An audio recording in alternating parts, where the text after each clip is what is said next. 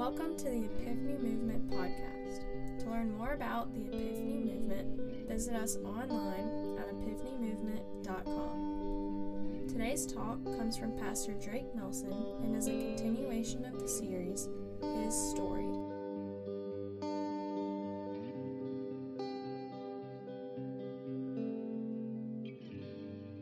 Kicking off a new series, and I don't know if you can tell by my terrible artwork down here, but it's a play, and the new series is called History, and it's a play on words because ultimately we'll find out it's really his story. And so, over the last two, three weeks that I've been here, all I have done is you see all this, this is all a mess, but I've got all these books, and I've read like every single word in this. I've just been opening up and reading it every day and trying to understand who we are as a church of, of Blackjack. G.K. Chesterton, Chesterton, he once said, Never take up a fence until you know the reason it was there in the first place. And so to lead forward, I wanted to look back and say, why, like, who are we? Why do we do what we do? And really just to know your hearts. I mean, what, what, what, what do you have in you? What, where do you want to go? And so a, a, a lot of uh, time and work has been in here. And on Saturday nights, a lot of times to prepare for my message on Sunday, I will come in in the sanctuary and I'll just preach my sermon to nobody. I, I just imagine people are here and I'm like walking around the stage like I'm doing right now. I'll just preach like, you know, like happy as everything. And yet last night I was preaching, and his voice, I promise you I'm not kidding, I, I can't explain it. It's the craziest thing. Uh, a voice in my head started screaming at me, like, leave, leave, leave, leave, leave. And it was started out kind of like, like how I'm saying it, leave, leave, leave. But then it got louder and louder and louder to where it was like so loud in my head, like, leave right now. I was like, God, are you wanting me to leave? And it was like, yes, you need to leave right now. And so in, in that moment, and I, I, have never said this to any church or anywhere, but uh, it actually happened last night. So um, I slipped on my shoes, and in that moment, I saw a like in my head. I don't know how to explain this. Um, like a like a demonic spirit that I said, "Oh my goodness, like this is the craziest thing that I've ever done in my life." Since I put my shoes on, and I'm like, I'm like getting out of here, and guys like, "Leave, leave, leave!" And I get about right here, and I'm headed out. I got all my stuff, and and I hear, "Hold on,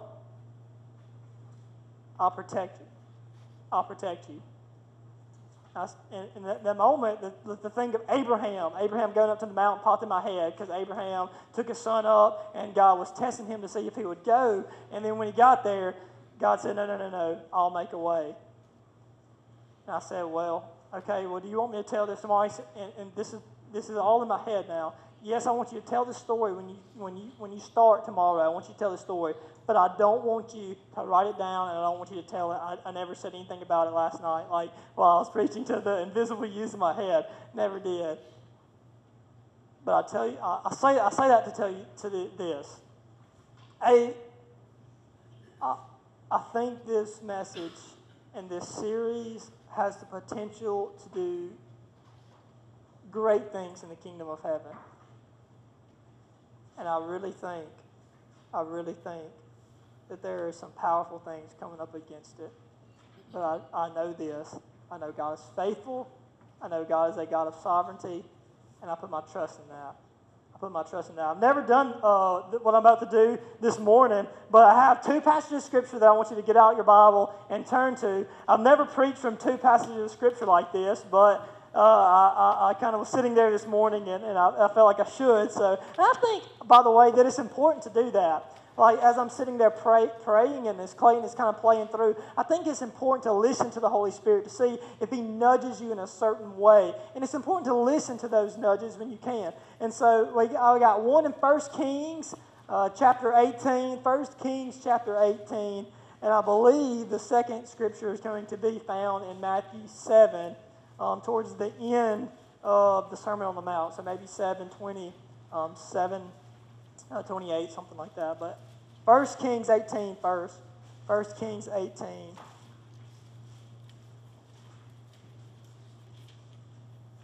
You probably find your place in the Bible faster than I do. I, I didn't do Bible drills as a kid. I should have. I'm so slow finding stuff. Okay, 1 Kings 18, verse 41, and it says this. Ha, beat you there.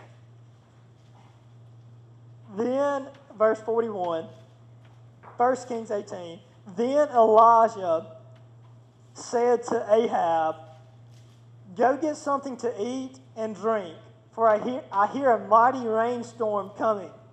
So Ahab went to eat and drink, but Elisha climbed to the top of Mount Carmel and bowed low to the ground and prayed. This would be interesting. He prayed with his like face between his knees. So I'm not very good at yoga or gymnastics, but he must have been in shape to, to do that. Pray with his face between his knees. Then he said, verse 43, then he said to a servant, Go out and look towards the sea.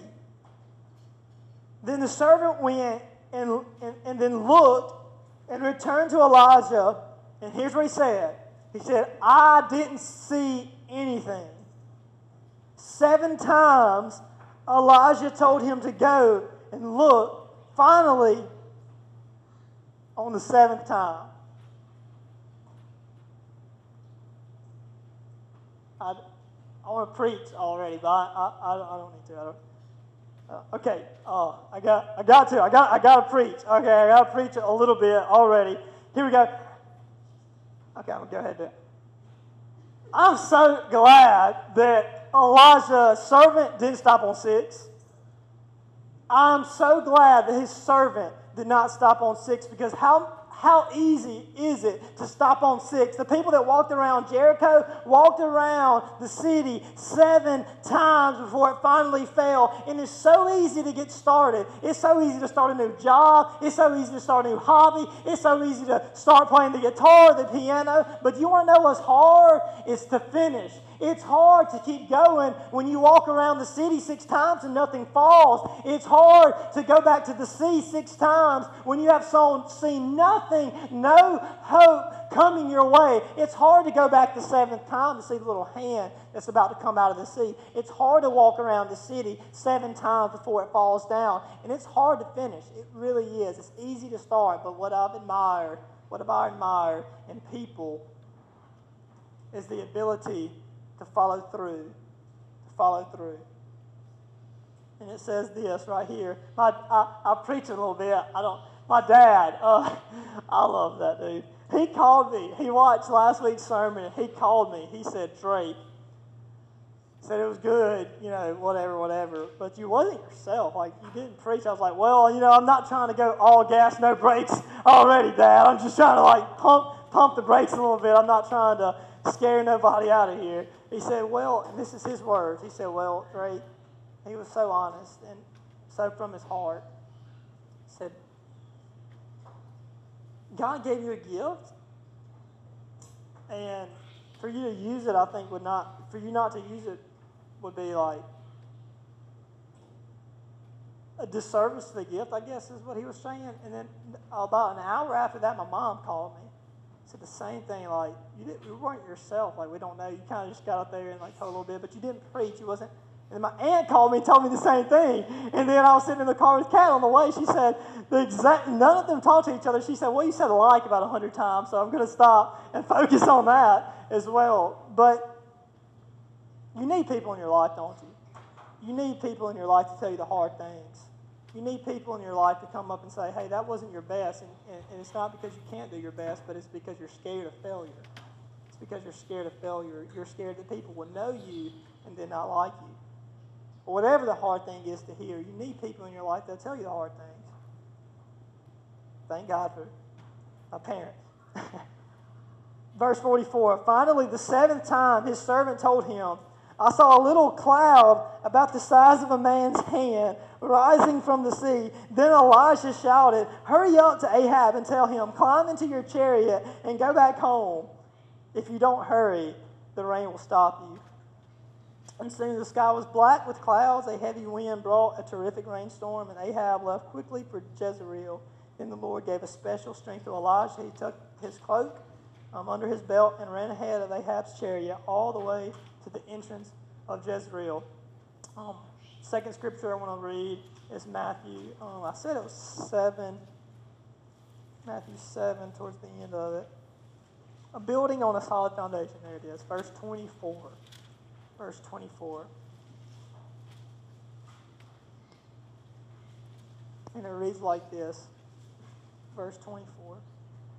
Anyone who listens to my teachings and follows it is wise, like a person who builds a house on solid rock. Though the rain comes in torrents and the flood waters rise and the winds beat against the house, it won't collapse because it was built on bedrock. But anyone who hears my teaching and doesn't obey it is foolish, like a person who builds a house on sand. When the rains and the floods come and the winds beat against the house, it will collapse with a mighty crash. Let's pray.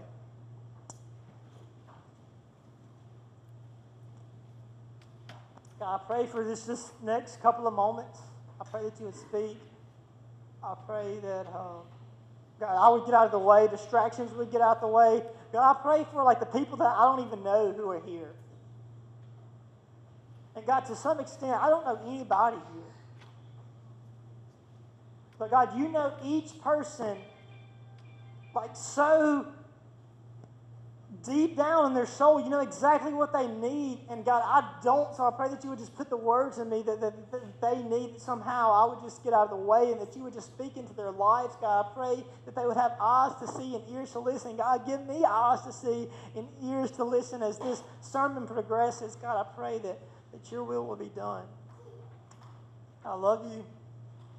Thank you for everything you've given to us, God. Let us love you more every day. In your name I pray. Amen and amen. 2020 has been a crazy year, hasn't it? It has started all, if you remember this, in January with the Australian fires. And then when, when, when after they kind of got their stuff together, on March 6th, Vice President Pence, he announced that America has its 2,000th active case of the coronavirus. That was on March 6th. And then about six days later, about a week later, on March the 12th, it was like the world blew up. I don't know if you remember March the 12th to be exact, but I do. It was so vivid, it's, it's in my memory. NBA shut down, March Madness gone, MLB postponed, sports PGA tried for a day to keep going, but they were playing the players and then ended up postponing that Amazon shut down their biggest company in uh, Seattle. They got too many people with active cases of the coronavirus, so they shut down. Not only that, but schools all over the nation done. They're, and, and still a lot of them are the same way. And I think what has hurt us most specifically in this congregation is that we just quit having church. You remember that? As a nation, we kind of had to stop going to church, and, it, and all kind of problems have come from that. But not only do you have COVID 19 to deal with, you have the secondary losses of COVID 19 to deal with. Did you know that ever since March the 12th hit, job loss has went up 400%? 400% since March the 12th. Now, that is not counting all the people that were furloughed. And statistics show, which would be more millions upon that. But did you know this? To every 1%, every 1%, statistics show that job unemployment goes up, so the suicide and the silent killer of anxiety has crept in to our lives. Not, and, and, get this, not because necessarily of the aloneness. Not really because of the aloneness. I, I don't think that has a major factor in it, but a big uh, factor in it as well is because it's situational. I look at my life, right, and look at everything that's coming at me, and surrounding me, and the silent killer of depression and anxiety and suicide has spiked in this nation to an all time high right now because of situations, because of aloneness, you name it. Not only is it that, but uh, you have you, uh, a big one for me, a secondary loss. You can think this is funny, but it's, it's actually true. Has been the face mask. Like I can't read people's facial gestures with the, like the face mask, and I'm socially awkward as it is. Like I'm not very good at like, communicating in crowds. And I was talking to somebody at the football game, and she asked where Kat was, and I said I miss Kat so much because she's just the one that like that goes and introduces people herself, and then introduces uh, like, hey, you know, she drags me into conversation. But now I'm having to kind of like be that person to, to shake hands, and I can't read people's facial gestures. They're they're they're um I, I can't read their their nonverbals because you know they have face masks. It's been weird for me, but it's not only been that. Uh, let, let, I, I have a lot of money invested in stocks. Oh, I mean, a lot. I barely got 10 cents in my piggy bank, but it's whatever. I heard, I heard that the stock's not doing so well right now either. We have all these secondary losses. You have your own. You have your own, the ones that are, have been bad for you. But we all have these secondary losses. On top of that, on top of that, we have social justice that's rising across the nation. After the shooting of George Floyd and Breonna Taylor, and the most recent one was uh, who was it? Jacob Jacob Blake, I think is was named Jacob Blake. And from that, we have million. I think the last I checked, it was over a hundred hundred million dollars of damage that was done just from vandalism and, and all the all the things that kind of go along with the craziness of it all. Fear has swept across just because kind of that. My dad was talking to me the other day, and he said, Drake, one of my biggest fears, and he was talking about the social justice and kind of the election year and everything that was kind of headed to. He says, one of my biggest fears is um, a civil war. He was honest as he could be. He says, one of my, big, my biggest fears are civil war. But it's not going to be like it was in 1860. It's not going to be kind of like black and white thing. He said, I, I, I, I see that as a possibility. I really think, though, he said, my biggest fear is that it's going to be between a, a Republicans and Democrats because we're both going different ways right now, and, and we're losing the ability to like even listen to the other side. Like one side doesn't listen to, to each other, and so I can see us splitting at some point. And he, he was his, his his I guess his uh, his point of it was I'm scared that we won't have a president in office like Abraham Lincoln that kind of keeps our our, our country together. I'm scared of, of that happening. And kind of fear has also uh, come across 2020. I'll say all that to say 2020 has been a crazy year. You can say um, amen.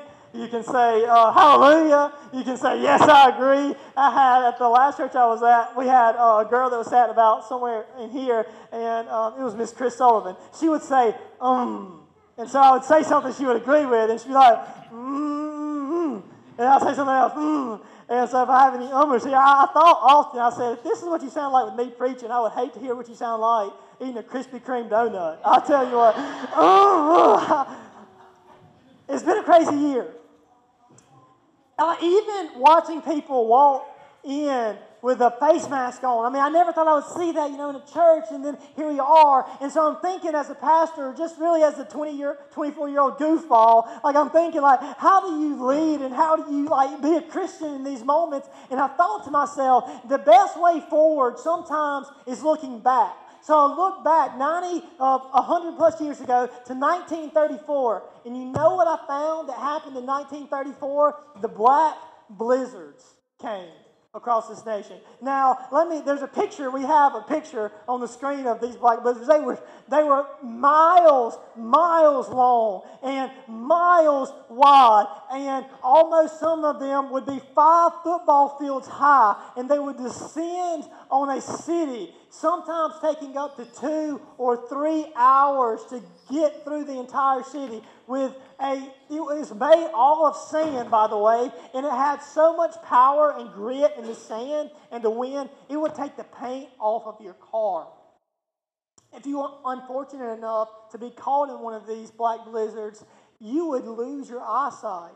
Not because of having your eyes open like you would in a salt swimming pool, but because what happens is that the sand's moving so fast, it goes through your eyelid you would instantly become blind. It was so bad that people were putting wet sheets on their doors and on their windows, and when they would wake up in the morning, it would, it would, it would, uh, they would scoop the dust out of their house, and this went on day after day after day. The worst example that I heard was of this one girl who was standing, she's 34 years old, and she's burying her grandmother, oh, excuse me, her mother at age 34, burying her mother and then burying her seven year old child.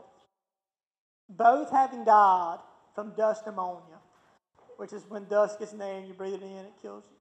Both having died. But it was a pretty day at the funeral until it wasn't. Until it wasn't. And when one of the biggest black blizzards came through and swept through, it was the largest one that we have recorded. It was so bad it shut down Congress for five hours. Dust ended up in the White House. It was so bad that 250 miles off the eastern shoreline, dust settled on ships. But that wasn't the worst thing because this had secondary losses too. See, what happened was like with the social distance. I love. I'm a hugger and I'm a shake. shake I like. I love to shake people's hand. You couldn't even shake somebody's hand because of the electric shock that was in the air. If you shook somebody's hand, it could knock you six feet back. That was a double entendre on uh, social distance. So you couldn't haul, you couldn't do anything. It would literally just blow you up. It was so bad that cars had to um, attach attach chains, metal chains, to the back of their car so it wouldn't short out. But this was a cattle booming generation, and then where it would come from, kind of in Oklahoma, down through Texas and Montana, that was kind of the area that affected most. These are huge cattle industries, but the dust would get caught up in their nose, and it would, it would wipe out all the cattle. So not only could they not make money, but now they couldn't eat. All the cattle were dying like this every day, every day. More cattle were dying. That's not the worst thing. Probably one of the worst things that happened was a jackrabbits. There were tons of jackrabbits that would come in to these these towns because of the blizzards. Actually, it would be from anywhere from 7,000 to 8,000, 15,000. At one time, someone counted 35,000 jackrabbits. 35,000, which I dare you to try to do. 1, 2, 3, 4, 5, 6, 7, 8, 9, 10, 11, 12 jackrabbits. 13, 14, 15, 16, 17, 18 jackrabbits. 19, you're thinking, how long is he going to go? I don't know, 21, 21. And then, and then, then they bounce. Then they, then they jump. And then you're like, oh, is that 21 or 22? 21, 22. Okay, 1, 2, 3, 4, 5, 6, 7. That's okay if you're at 20, but think about being at 3,000 and then, oh, was it 3,005 or 3,006? Oh, okay, okay, 1, 2, 3. That would be terrible. 35,000 jackrabbits descended on the city, and it would eat everything in your home except your doorknob. Fence posts, gone. All the wood, bark off trees, gone. And sure, you can, you can kill some of them, but you're not killing 35,000. You're not killing 8,000. One of the worst things I read about was uh, the social distancing and, and the young, the young, the young, uh, I guess because of the child labor laws and things like that, uh, the, the kids, when they would go to school, because of the dust that was in the air, they would have to wear a mask and they would have to, to, to put it on, on uh, their, their, their face. And just like kind of today, we see some of the same things occurring. And that was, uh, like I said, in 1934 through probably, actually started in 1931. 34 was the worst, and it lasted all throughout probably till 1937 is when it kind of started easing on down. And, I, and I, so I wanted to say, where was blackjack when all this was happening? That's what I wanted to figure out. And so I did, and I opened up, and I found, I went to 1934, and um, I found some interesting things. I'll read it to you. I don't know if I can find it again, but uh, I found, found it once. Okay, 1978. We are too far in this direction. I love, uh, I love what one of these says. 1939. Okay, one reads from like this: from July 1st, Sunday, uh, the month 1937 it says this Mr. and Miss D.L. Dottie joined the church by letter during the morning services. Brother McGee said, Brother D. Nelson would serve as our guest speaker. So there has been a D. Nelson in here before, to which I wrote LOL and highlighted it. You know, all throughout the, the 30s, it just kind of goes on as business as usual. all throughout. There's another one that reads like this. It's August the 3rd Sunday, it says this. Dr. Bullard was the guest speaker for the annual protracted meeting. Services both morning and afternoon with dinner on the ground. There were seven candidates for baptism.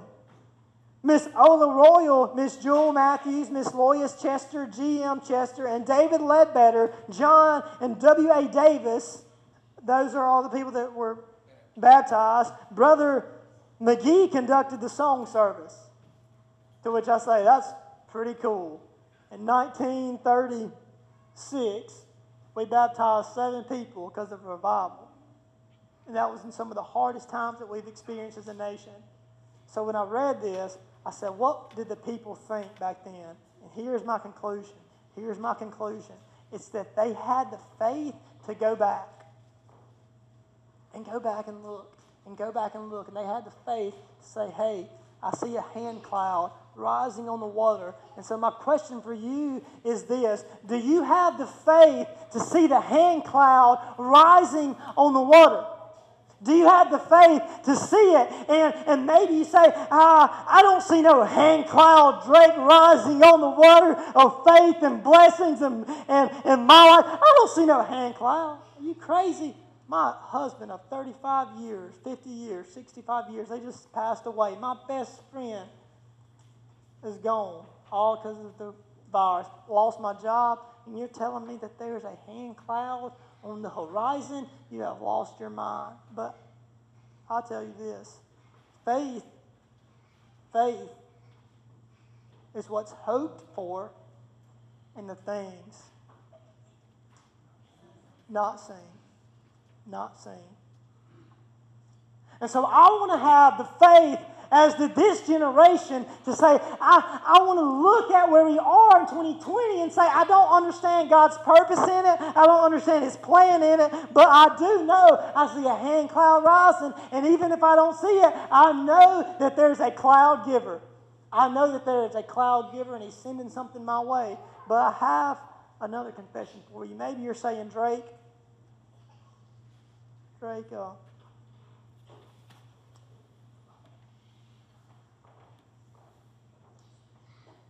uh, I see the, I see the cloud.